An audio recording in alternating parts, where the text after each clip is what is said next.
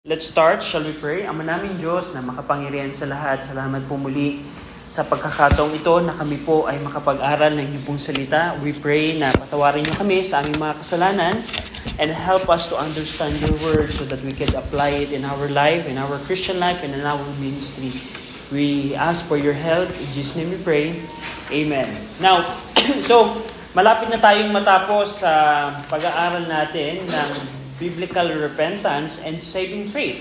And we are in the section where we discuss what is saving faith. So, a quick review of what we have discussed.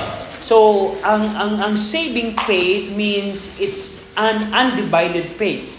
Meaning if you're going to trust the Lord Jesus Christ to be saved, I must believe that Jesus Christ is alone is Lord and Savior, just as the Bible says. If you're going to add Jesus Christ to the list of your gods, that's not undivided faith.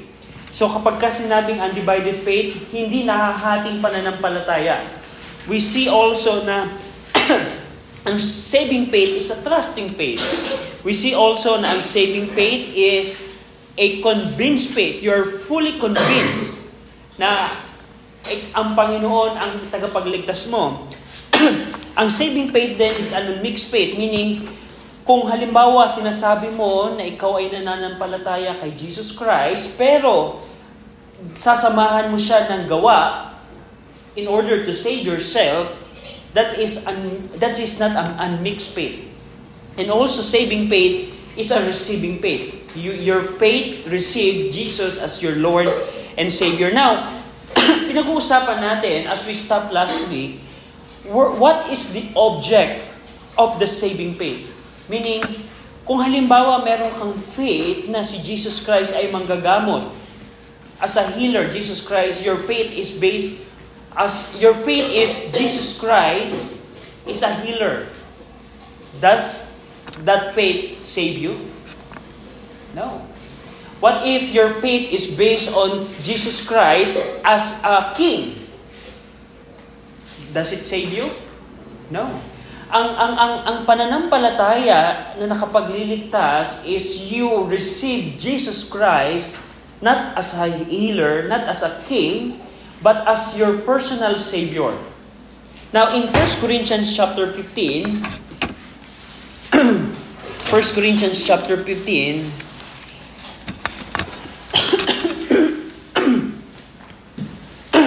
This must be the object. Ito dapat yung object ng ating pananampalataya. Kung ikaw ay merong pananampalataya na kapag liligtas, dapat nakabase ang pananampalataya mo sa Ibanghelyo. Now, ano ba yung Ibanghelyo? Can you read verse 1 to 4? Anyone? William, can you read? I'll just get water while you're reading. Moreover, brethren, I declare unto you the gospel, which I preached unto you, which also ye have received and wherein ye stand, by which also ye are saved, if ye keep in memory what I preached unto you, unless ye have believed in vain. For I delivered unto you first of all that which I also received, how that Christ died for our sins according to the Scriptures, and that he was buried, and that he rose again the third day according to the Scriptures. Okay. So, here, kung ang Bible, ang bawat salita sa Bible ay napakalaga. Every word in the Bible is very important. But if we come to these such passages that describe the gospel, we need to understand each word. Now, ang ibanghelyo daw, pag sinabing gospel sa original niya, ang ibig sabihin niyan ay mabuting balita. Gospel of the kingdom of God, meaning the good news about the coming kingdom of Jesus Christ.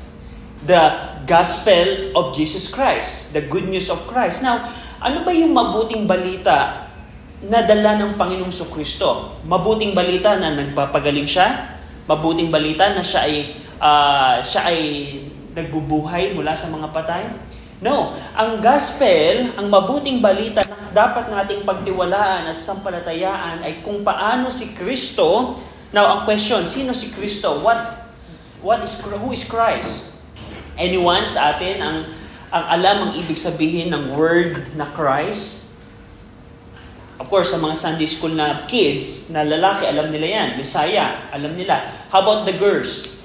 Anyone from any four of you, anyone from four of you could could say na anong ibig sabihin ng salitang Christ? Kasi kung sasampalatayaan ko, kung meron akong saving faith na undivided, unmixed, convinced, receiving, and trusting, kailangan mo siyang ilagay sa tamang lugar. Kasi kung ilalagay mo siya sa maling lugar, that's not a saving faith.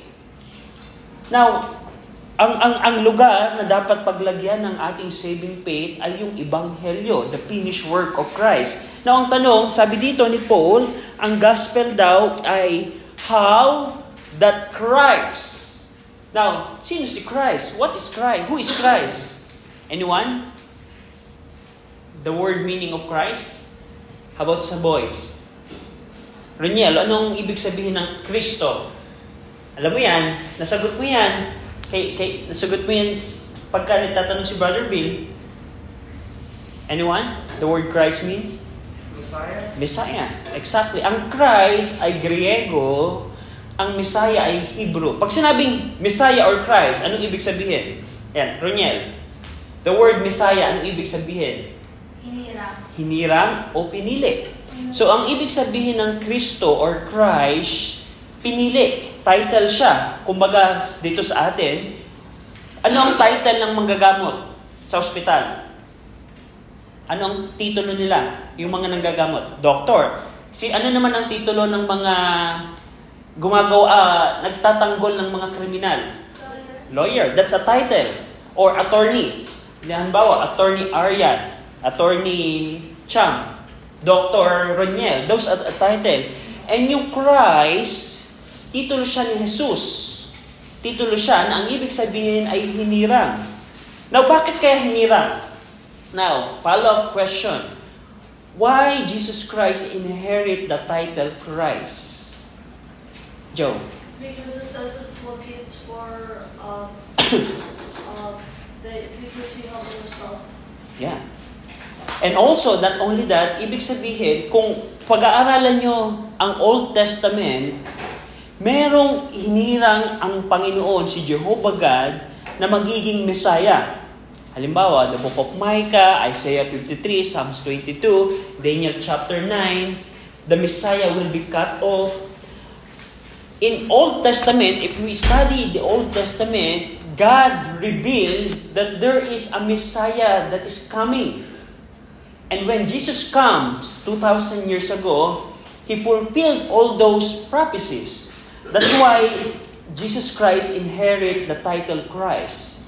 He was born in Bethlehem. He was born sa pamagitan ng Virgin, Mary. Mary. He, he fulfilled the, the, the prophecy of, of the prophet Zechariah and many other prophecies. Kaya, niya, kaya siya tinawag na Kristo. Na kung, kung mananampalataya tayo sa Ebanghelyo, if we're going to believe the gospel, we need to understand Christ. So ang sabi nung, nung verse 3, how that Christ died for our sins. So if we're going to trust the gospel, okay, I trust Jesus as Christ, and He died for my sins, our sins. Now, do you know ba ang ibig sabihin ng word na sins? Ano ang ibig sabihin ng kasalanan? Sin po is yung pag nalabag mo yung Ten Commandments sa yung first. Exactly. Ang kasalanan ay ang paglabag sa batas. Anong batas? Ang batas ng Panginoon. So for example, kalye to. Nakalagay, walang nakalagay na no jaywalking at tumawid ako. Am I a jaywalker if there's no jaywalk, no jaywalking sign?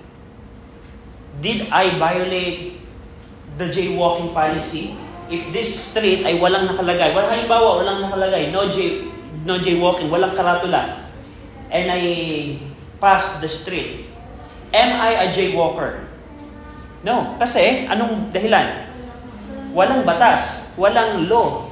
Pero kinabukasan, the other day, the barangay put a sign, no jaywalking. And I crossed the same street. Am I a jaywalker now? Yes. Ano ang kasala? Ako ay, yesterday, I'm not a sinner. I'm not a jaywalker. Pero the following day, I became a jaywalker. What's the difference? Ano yung pagkakaiba? Nung isang araw, hindi ako jaywalker. Pero ngayon, jaywalker na ako. Pero pareho lang naman yung nilibadang kong street. Anong pagkakaiba? Yung Sign. sign, yung law na no jaywalker. So pag sinabi sa Bible na sins, is kung paano nilalabag natin ang kautusan ng Panginoon. Ano ano bang kautusan ng Panginoon? Tingnan natin in Exodus 20. It is just a sample, but as a summary, we can see the Ten Commandments and we, we, we can see that we are all sinners. Maraming kautusan ng Panginoon, pero kung titingnan natin yung sampung utos ng Diyos, makikita natin na tayong lahat ay makasalanan. Now, Exodus 20, anyone could read verse number 1, uh, verse 2 to, to 5. Uh, Mikey, can you read it?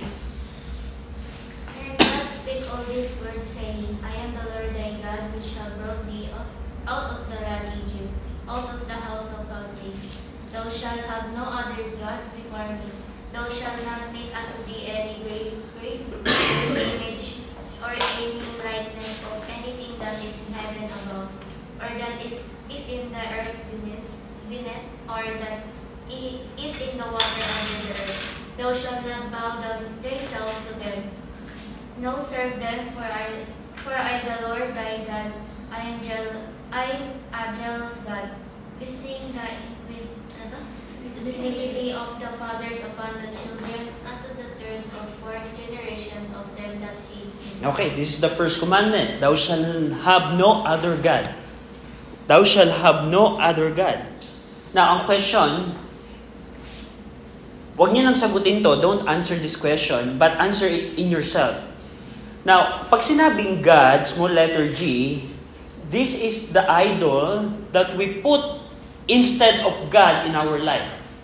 Halimbawa, ah, oras ng Panginoon ay inaagaw ng, ng isang bagay. Pwede mo siyang maging Diyos sa iyong buhay. Now, yung God din dito, pwede itong maging literal, Halimbawa, na sumasamba ka kay Santo Niño, kay Padre Pio, halimbawa kay Nazareno, na instead na si Jehovah God ang iyong sinasamba, you put your faith on false God. Now, ang question, la, guilty ba lahat tayo? Uh, answer this question in yourself. Sagutin niyo to sa inyong sarili. Did, is there a time in my life that the place of God in my life was replaced by other things. Ako, oo. May pagkakataon na nagkakaroon ako ng ibang Diyos. Pwedeng isang bagay, pwedeng ibang tao, pwedeng kung sino man ang maging Diyos ng iyong buhay. Ang mga Pilipino, ito, very, very, very popular. Alam niyo ba yung pag-idol sa mga actress and actors na parang uh, yung, yung, yung iba kong kaibigan, dati kong kaklase, mga kaibigan ko before, they really spend a lot of money in order to attend the concert ng artist na to, yung mga album, and literally, ang nagiging Diyos na nila ay yung taong yun. They don't say it, but that's what what it's shown in their life. That they have false God. So, first commandment, agree tayo na lahat tayo sa kwartong ito, we violate that. And also, thou shall not make unto thee any graven images. Ako, nung ako'y bata, ako'y sumasamba sa Diyos-Diyosan dahil Catholic yung aking parents. Catholic yung aking faith before, before I got saved. At ako'y sumasamba sa Diyos-Diyosan. Pag nagsisimba kami dati, na, na, naluhod ako kay sa mga rebulto. So I violate this. Now, another commandment, verse 7. Anyone can read? Cha, ah, sige, Chang. Verse 7. Yes. Thou shalt not take the name of the Lord thy God in vain, for the Lord will not hold him guiltless that, taketh his name in vain. Okay, we are discussing what is sin. And we understand na ang kasalanan is violating God's law. Another law that we see in Exodus 20 is, Thou shalt not take the name of the Lord thy God in vain. Meaning, huwag mong gagamitin ang pangalan ng Diyos sa walang kabuluhan. Sino sa inyo nakapagsabi na ng OMG? Lahat siguro tayo. Pero yun ay paggamit ng pangalan ng Diyos sa walang kabuluhan. Sino, ah, alam niyo yung expression na pag nadapa ka sa Pilipino, pag nadapa ka, Jesus Mariosep. Jesus Mariosep. Alam niyo yan? Alam niyo ba yung Jesus Mariosep? Jesus, Maria, Joseph. So, they're using it in vain. Na nadulas ka lamang, sasabihin mo yung pangalan na Jesus, Maria, Joseph, Jesus Mariosep. Si, 'di ba mga mga probably mga mga kaibigan natin sa school, sa sa school kung paano nila ginagamit yung pangalan ng Diyos sa walang kabuluhan. This is a violation of God's law. Meaning, if someone violate God's law, taking the name of the Lord in vain, that is a sin. Ano pa? Verse 8. Anyone can read? Ah, sige Grace, pakibasa ako. Remember the Sabbath day to. Okay, remember the Sabbath day. This is for Israel and for the Jews. Pero right now, we have a different Sabbath. Ano yung araw na tinakda ng Panginoon? Linggo. Pero tingnan nyo, lahat ba ng tao ay inaalala ang araw ng Panginoon? Hindi. Bakit yung iba nating kaibigan na dati natin nakakasama dito, wala ngayon dito? Hindi nila inaalala ang araw ng Panginoon. So they are violating God's law and that is a sin. Ano pa? Uh, verse 12. Anyone can read? Ah, William, can you read it? Honor thy father and thy mother, that thy days may be long upon the land which the Lord thy God giveth thee. Okay. Bigyan ng galang ang iyong tatay, ang iyong ama at ang iyong ina. Bigyan ng galang. So, alam nyo ba na whenever we disobey our parents, we dishonor them? Whenever we rebel against them, we dishonor them. Whenever we uh, what what there are there are many areas yung pagdi-dishonor sa parents. Pero here in verse 12, we all agree, we all disobey this verse. Kasi ako, ako nung bata ako when I was a kid, I was a rebel, really rebel. Pag sinabihan ako ng nanay ko ng pasigaw, mas mahi, mas sisigaw din ako sa kanya. That's how I dishonor my parents before. Pero I see na yun pala ay kasalanan. Kasalanan siya. Whenever we disobey God's law, it is a sin. In verse number 13, anyone can read? 13, 14, and hanggang 16. Roniel, can you read it? Thou shalt not kill, thou shalt not commit adultery, thou shalt not steal, thou shalt not bear false witness against thy neighbor. Okay. So, um, nakalagay doon, thou shall not kill. Probably, wala naman sa ating nakapatay pa. Verse 14, thou shall not commit adultery. Pag adultery meaning, may asawa ka na, ako, ako lang siguro, ako lang sa inyo may asawa, pero ako ay nagkaroon ng ibang relasyon. If I had a, a different relationship than Amiel, si Sir Amiel, I'm committing adultery. Ano pa? Ah, thou shall not steal. Huwag kang magnanakaw. Ah, yung bagay na hindi sa'yo, kinuha mo, that's steal. And thou shall not bear false witness, lying against thy neighbor. Kung magsisinungaling ka laban sa yung ah, other eh, against your neighbor, kapwa mo, yan ay kasalanan din. And lastly, in verse 17, anyone can read? Ah, Grace, sige. Thou shalt not covet thy neighbor's house.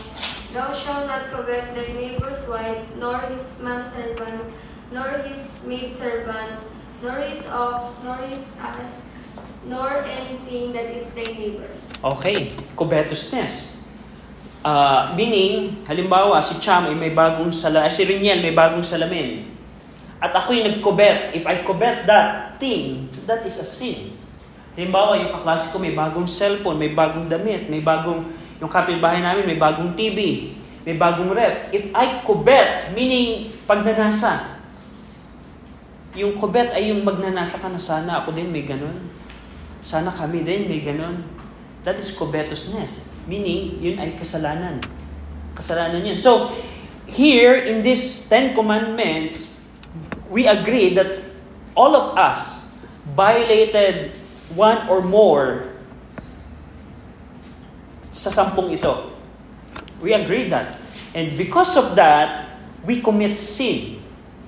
At yung pala, if we go back sa gospel, Christ, Messiah, Anointed One, died for my sin, for our sins, meaning for all the violation that we did in life. Yung palang pagsisinungaling ko, yung pag bear false witness, covetousness ko, taking the name of the Lord in vain, idolatry, adultery, and any other sin that we did. That's the reason why Christ died. That's faith. And by the way, kung sinasabi, halimbawa, sasabihin mo na, Brother RJ, isa lamang ang na-violate ko dun sa Ten Commandments. Halimbawa, you only violated one of the Ten Commandments. Tingnan nyo ang James chapter 2. James chapter 2, verse 10. Anyone can read it? James chapter 2, verse 10. Joe? Okay. Ah. Okay. Okay, Grace, sige. For whosoever shall keep the whole law and yet offend in one point, he is guilty of all. Sabi doon, kung sino man sa inyo ang magagawa ang buong batas. If you keep the whole law and yet offend, offend in one point, kung, sam, kung siyam ang nagagawa mo sa Ten Commandment at isa ang nababiolate mo, ang sabi doon, he is guilty of it all. Meaning, yung buong siyam na hindi mo nagawa, guilty ka din doon. Meaning, right now, we didn't kill. Siguro wala pa naman sa atin nag, nag, nagkakas, nagka, nakakapatay. Pero according to this verse, we are all guilty of murder. Because if we commit the whole law and yet offend in one point, we are guilty of it all. So, yung batas, tandaan nyo, ang purpose kung bakit, why God gave the law to mankind is to show that we are all sinners. The purpose of the law, why God gave the law to Israel, and through, through Israel we receive the law, we know the law right now in, in Pentateuch, is because to show, the purpose of the law is to show that we are all sinners. Kasi kung halimbawa, tingnan nyo, kung ikaw, kung ang tao, the, the, the natural, uh, the nature of man is to see himself as good. Ang natural na kondisyon ng tao, akala niya sa kanyang sarili mabuti siya. Mabuti. Hindi naman ako nag hindi naman ako nangaargabyado ng kapitbahay ko. So mabuti ako. And if you observe yung mga kaibigan nyo, mga kamag-anak nyo, relatives and friend, classmate, you will see that they see themselves as good person. Akala nila mabuti siya. At yan yung, that's the problem. If we see ourselves as righteous and good, we don't ask for a Savior. Why do I need Jesus Christ? I am good. And that's the reason why the problem na hindi nakikita ng tao na siya'y masama, kaya, kaya binigay ng Diyos ang batas. Kung ang lahat ng tao sa buong mundo ay makikita ang Ten Commandments, doon nila makikita na lahat ng tao ay nakapag-violate ng Ten Commandments. At silang lahat, ay, lahat ng tao ay makasalanan. At yung batas ang magtutulak sa atin kay Jesus Christ according sa book of Galatians. Now, ang, ang, ang, ang, ang gusto ko lang mapansin natin dito, pag sinabing kasalanan, when we, when we say the word sin, it's a violation of God's law. Now, going back in 1 Corinthians, 1 Corinthians chapter 15, so, we are discussing the object of our faith. We see that Christ, the Messiah, the anointed one, died for our sin. Now, pag sinabing died, uh, ano yung, ang, ang unang dapat yung tandaan, whenever you say, see that Christ died for, died for, the word, ang praise, the praise died for, yung two words na yon, died for, you always picture out the substitutionary act or sacrifice of Jesus Christ. Yung word na Christ, we understand that. Yung sin, nakita na natin yan. Yung Christ died for. Yung word na died for, meaning in replacement. Halimbawa, dahil tayo ang makasalanan, tayo yung makasalanan, you know na ang sabi ng Romans 6.23, tayo dapat ang magbabayad ng ating mga kasalanan. Yung paggamit natin ng pangalan ng Diyos ng walang kabuluhan, yung pagnanakaw, yung pag-dishonor sa magulang, lahat ng kasalanan natin, you know, we are all worthy of the punishment of our sin. At alam niyo ba ang punishment ng sin? Do you know the punishment of sin? Death. Not only the physical death, na pagtanda natin, magka-cancer tayo, maaksidente tayo, not only physical death. Ang Bible sa Book of Revelation speak of the second death. Yung second death is yung pagtapon, the casting of the, the unbelievers sa lake of fire. At yan yung hustisya ng Diyos. Now, tandaan nyo, huwag niyong kakalimutan, teens, don't forget, yes, we know that God is good, He is loving, He is merciful, but don't forget that God is also righteous, meaning makatuwiran. Kung meron kang ginawa sa akin, kahit kaibigan kita, kahit mahal kita, dapat mong bayaran niya. That's being righteous. Halimbawa, kaibigan ko si Roniel. Roniel, di ba, minsan mabuti tayo pag nasira ni Roniel yung kaibigan ng kaibigan niyo, yung gamit niyo, hindi niya na pinagbabayad. Ay, ayaan mo na yan, huwag mo nang bayaran. Pero that's not righteousness. If you are a righteous person, whatever the wrongdoings that other person did to you, they must pay. And that's the character of God. Even God loved all of the all of mankind. God loved the world. But don't forget that He is also righteous, meaning He will give penalty or punishment to everyone that disobey Him and violated His law. Kaya tayong mga tao, ang, ang nature ng tao, dahil tayong lahat ay makasalanan, we are all sinners, lahat tayo technically, basically, by default, patungo sa dagat-dagatang apoy. That's the path. Kung lahat ng tao sa mundong ito ay may merong biyahe or route, our route is after you got born, you will spend few years in this earth, and after you die, because you violated God's law, dagat-dagatang apoy ang ating lugar for eternity because of our sins. That's the penalty of sin.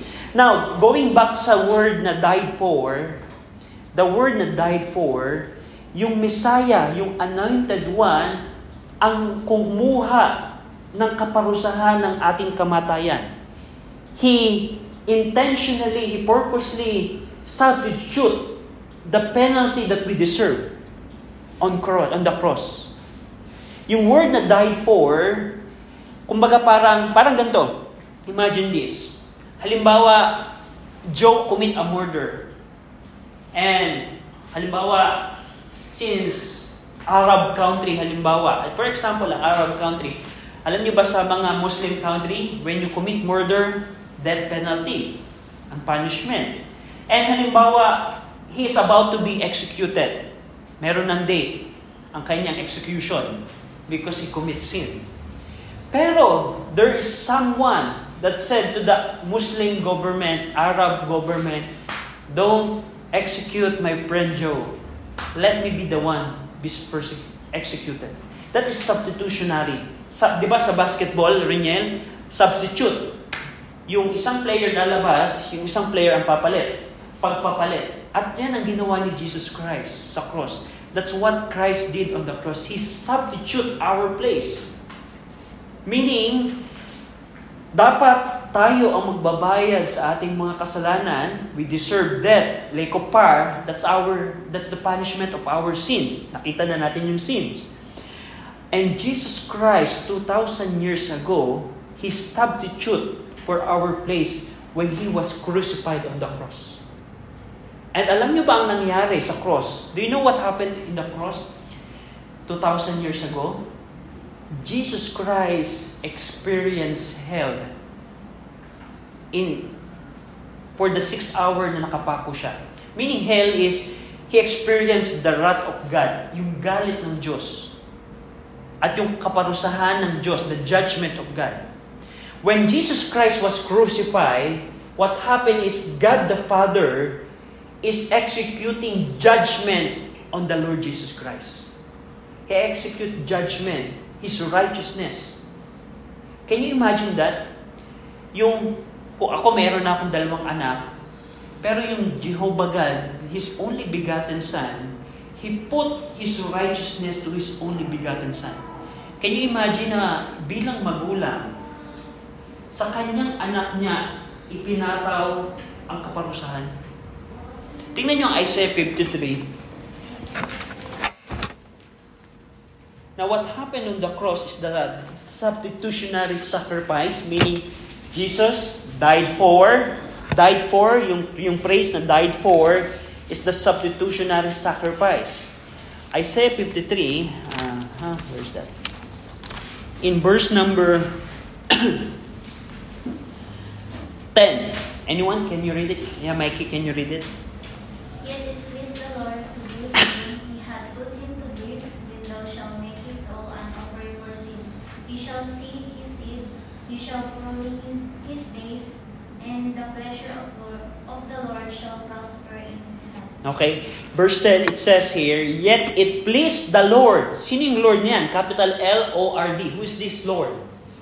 Jehovah. Jehovah God, God the Father. It pleased the Lord or Jehovah to bruise Him. Yung Him dyan, according sa context, if you study Isaiah 53, this is the Messiah. He is the Messiah. That's the Lord Jesus Christ. It pleased the Lord, Jehovah God, to bruise Him. So basically, it is Jehovah who bruise. Meaning ng bruise is, what's the synonym of bruise? Parang sa Tagalog siya ay pinagmalupitan, pinagsinaktan, bruise. It pleased Jehovah God to bruise the Lord Jesus Christ. And that's what happened on the, on the, on the crucifixion. From 9 o'clock hanggang 3 p.m., 6 hours na nakapako si Jesus Christ, Jesus Christ was bruised by His own Father, Jehovah God. That's what happened on the cross. He, he received, tinanggap ni Jesus Christ yung kaparusahan ng bawat kasalanan natin. Sa tingin niyo, why? Yeah, just a, a, a, a, a, a logic think, a logical thinking. Why, why it is necessary? Na bakit kinailangan pa na sakta ng Diyos Ama ang kanyang buktong na anak para sa ating kaligtasan? Naniniwala, do you believe that Jesus, that God can do everything? That there's no impossible sa Panginoon? There's no impossible sa Panginoon. But my question is, the follow-up question is, does God wants everyone to be saved? Yes, everyone. God wants everyone to be saved.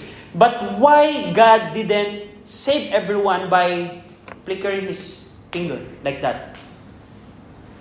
Oh, gusto ng Panginoon na iligtas ang lahat at sa Panginoon walang imposible, makapangyarihan siya. Pero ang tanong, bakit hindi niligtas ng Panginoon lahat ng tao sa pamamagitan ng ganito lang? He, wanted, he gave him free choice. Pwede. He gave them free choice. What else? Because he is righteousness. That's exactly. Because God the Father cannot violate His righteousness and His holiness. If, for example, God saved everyone by doing this, is He still righteous? No, He's not righteous. Because He didn't punish the wrongdo the, the person, the people that violate His law. And you know what happened? On the cross, did, Jesus, did God perform His righteousness when Jesus Christ died on the cross? He per why why no Jacha? Kasi po na tikman ni Jesus yung kumbaga yung ko. Nat, na, natanggap na ang, ang ang tanong ay na-perform ba ni, ni Jehovah God yung kanyang righteousness sa pag pagbubrus o pag pagpaparusa sa kanyang buktong na Yes or no? Na, na-exercise, did God exercise His righteousness? Yes. Ang, ang, pag, ang pagkakaiba lang, ito, pakinggan nyo to, ang pagkakaiba lang, dapat tayo, lahat tayo sa mundong ito, ang makatanggap ng righteousness ng Panginoon. Every one of us. And ang representation ng righteousness and judgment of God toward us, Fire. Dapat tayo yun. Pero, 2,000 years ago, Christ died for our sins. So when Jesus Christ was crucified, He experienced the righteousness and judgment of God. Remember what Jesus Christ said? Father, Father, why you have forsaken me? My God, my God, why hast thou forsaken me? And that time, Jesus Christ experienced the judgment of God. Now, what's the reason? For our sins. Every violation na ginawa natin against God, God's law, that's what Christ paid for. That is the word Now, in 1 Corinthians, makikita nyo din na ang sabi doon, Christ died for our sins according to the Scriptures. Ang ibig sabihin noon, Christ died for our sins katulad ng sinasabi ng Old Testament, according to what Old Testament said. You can check Psalms 22, you can check Isaiah 53, you can check Daniel 9. Yung, yung crucifixion na ginawa ni Jesus Christ is a fulfillment of what was written in the Old Testament. Now, in, in 1 Corinthians, tingnan nyo din, not only that, Christ died for our sins according to the Scriptures,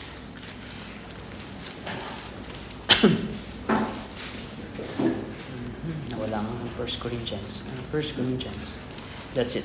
1 Corinthians, how that Christ died for yung word na died for, don't forget that, that is a substitutionary act of Christ for our sins, according to the scripture, verse 4, and that He was buried. Now, anong significance that He was buried? Meaning, He really died. He really died. Meaning, He really died for our sins. Kasi kung siya ay, marami, there are many skeptic that said that Jesus Christ just hallucinate. I mean, Jesus Christ just in a coma state. That Jesus Christ didn't die. No, He really died. And He really rose again the third day. So, Jesus Christ died and was buried and that He rose again the third day. He rose again the third day. Now, anong significance ng rising again of Jesus Christ? Do you know why? What's the significance? What if Jesus Christ died and was buried and that's it? It's it's. Tama. Hindi natin siya paniniwalaan. We're not going to believe Jesus because He just died. And He was buried. Katulad ng ibang false Christ. Like Muhammad. Like any other Christ. But no, the difference is, in Romans 1, tingnan nyo, there's an important aspect that we need to remember by by the resurrection of Jesus Christ. Romans 1 in verse number 3. Anyone can read Romans 1 3? Mikey, can you read it? Concerning his Son, Jesus Christ, our Lord, which was made of the seed of David according to the promise. And verse 4. And, the, and declared, declared to be the Son of God with power according to the Spirit of holy holiness by the resurrection from the dead. Okay. Jesus Christ was declared to be the Son of God by the resurrection from the dead. Kung yung pagkakabuhay muli ni Jesus Christ ay nagpapatunay na siya nga ang anak ng Diyos. Kasi kung siya pinako, namatay, at hindi nabuhay namang muli, no one. Our faith is in vain, according sa book of Romans. Kung natin siya paniniwalaan, bakit tayo maniniwala kay Jesus Christ? Katulad lang siya ni Muhammad, katulad lang siya ni Confucius, at many other false god ng mundong ito, pero hindi. He rose again the third day. At ang 1 Corinthians, kung babalikan yung 1 Corinthians, there are many witnesses then. Verse 5, he was seen of Cephas or Peter and of the 12. He was, verse 6, he was seen above 500 brethren. Many, are, many eyewitnesses sa pagkabuhay na muli ni Jesus Christ.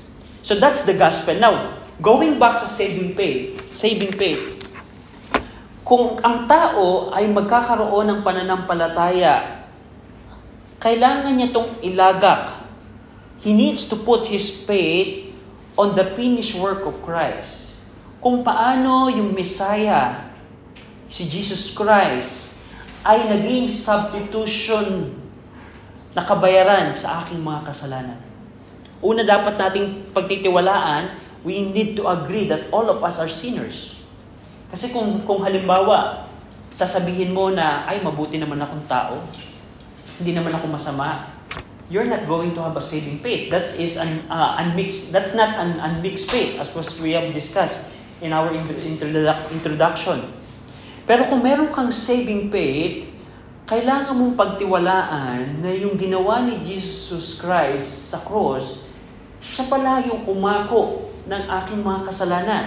So whenever you remember your sin, yung pagnanakaw mo, yung pagsuway mo sa magulang, yung pag, pa, pagsisinungaling mo, and every sin you commit, ina-acknowledge mo na bayad na yon at hindi mo na siya babayaran in the future.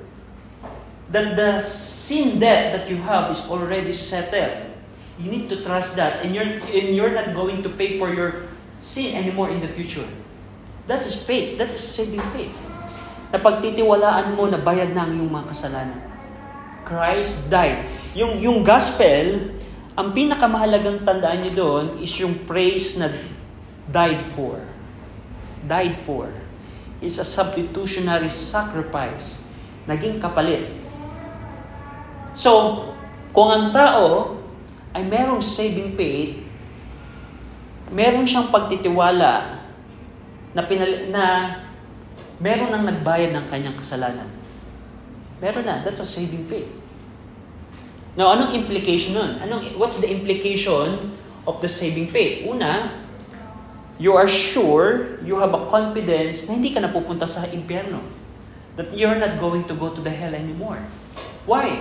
Because I believe na meron na nagbayad sa aking mga kasalanan. So right now, as a testimony, I do believe, I have 100% confidence, meaning I am very sure that I'm not going to go to hell when I die, nor in the lake of fire. I have 100% faith in that. Why? Is it because I attend the church? Is it because I pray? Is it because I teach the Word of God? No. I have, I am sure, sigurado ako na pupunta ako, hindi ako pupunta sa impyerno dahil alam ko na Jesus died for how my sin.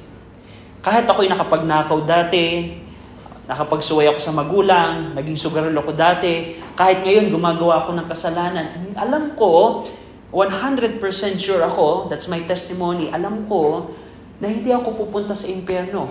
Alam ko yan, I'm very sure. Kumbaga parang 100% confidence ako right now. Why? Because I have a saving faith that Jesus died for my sins. And that's my faith. That's, yung faith na yan, not only happened in one day before, sa akin, in, in, in my case, I started to have my saving faith April of 2007. Pero hanggang ngayon, until now, I have a saving faith. Yung saving faith, hindi siya nawawala. Hindi ibig sabihin na may saving faith ka kahapon, ibig sabihin ngayon, mawawala na siya. That's not a saving faith. Ang saving faith is continual. Pero what if, brother, what if, halimbawa ganito, makagawa ako ng kasalanan. Halimbawa, makaka- makagawa ako ng adultery. Halimbawa, makagawa ako ng murder. Does it change my status? No. It is, if you are saved, you are saved for all. And we can discuss assurance of salvation in some other time. Pero ang kailangan nating tandaan right now, the object of our faith. That's the very essence, yung, yung, yung word na receive Jesus as your Savior. The significance of receiving Jesus Christ as your Savior is acknowledging and putting your faith that Jesus died for your sins. So, ang question ko right now sa inyo, how is your faith right now? Kumusta ang pananampalataya nyo? Ikaw ba, una, ay meron pa rin pagtitiwala na mabuti ka?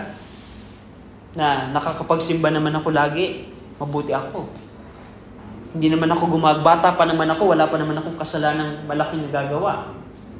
Is that your mindset? Pero nakita natin sa Ten Commandments na lahat tayo makasalanan. At yung kasalanan natin, merong kabayaran. At ang, ang uh, the follow-up question ko, meron ka bang pagtitiwala na pinalitan ka na ni Jesus Christ sa lugar ng kaparusahan ng banal na Diyos? Makatuwirang Diyos, righteous God. Do you have a trust on that? Now, parang ganito, halimbawa, uh, let me have an example. Halimbawa, meron kayong utang sa aking lahat. You have all debt. You owe me a huge amount of money. Every one of you owe me a huge amount of money. May utang kayo. You have de- you are in debt sa akin. And then, sinabi, may nagsabi or merong may nag, hindi nyo actually nakita that there's someone that paid your debt sa akin. Now, are you going to believe that without any proof? O sasabihin nyo, kailangan ko munang makita yung cheque, yung check o yung resibo na nagbayad siya bago kayo pagtiwala. Now, in, in, in, in connection sa ating lesson, alam nyo ba na yung, yung salvation that God did on the cross, it is for the sins of the whole world. Pero not all of you, not all of us, of all the people, acknowledge that for their salvation. That's why there are still people going to hell. Pero kung ikaw ay magkakaroon ng saving faith, even there's no proof, kahit walang receipt or no check na makita ka, pero alam mo may nagbayad na sa utang mo, you're going to believe. Now, ang, ang, ang, ang, ang question, ang challenge ko sa inyo, teens, ay how is your faith? Is it a full assurance, unmixed, convinced, trusting, uh, ano pa, uh, receiving, trusting, undivided doon sa ginawa ni Jesus Christ on the cross? Is that your faith? Kasi kung hindi ganun ang faith mo, it's not saving faith. It could not save you.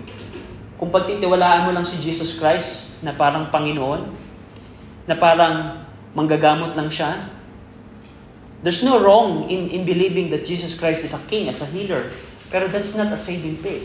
You need to believe fully convinced. You need to be fully convinced. Siguradong sigurado ka ng buong puso mo, buong pagtitiwala mo, na kaya mong itaya ang iyong sariling buhay.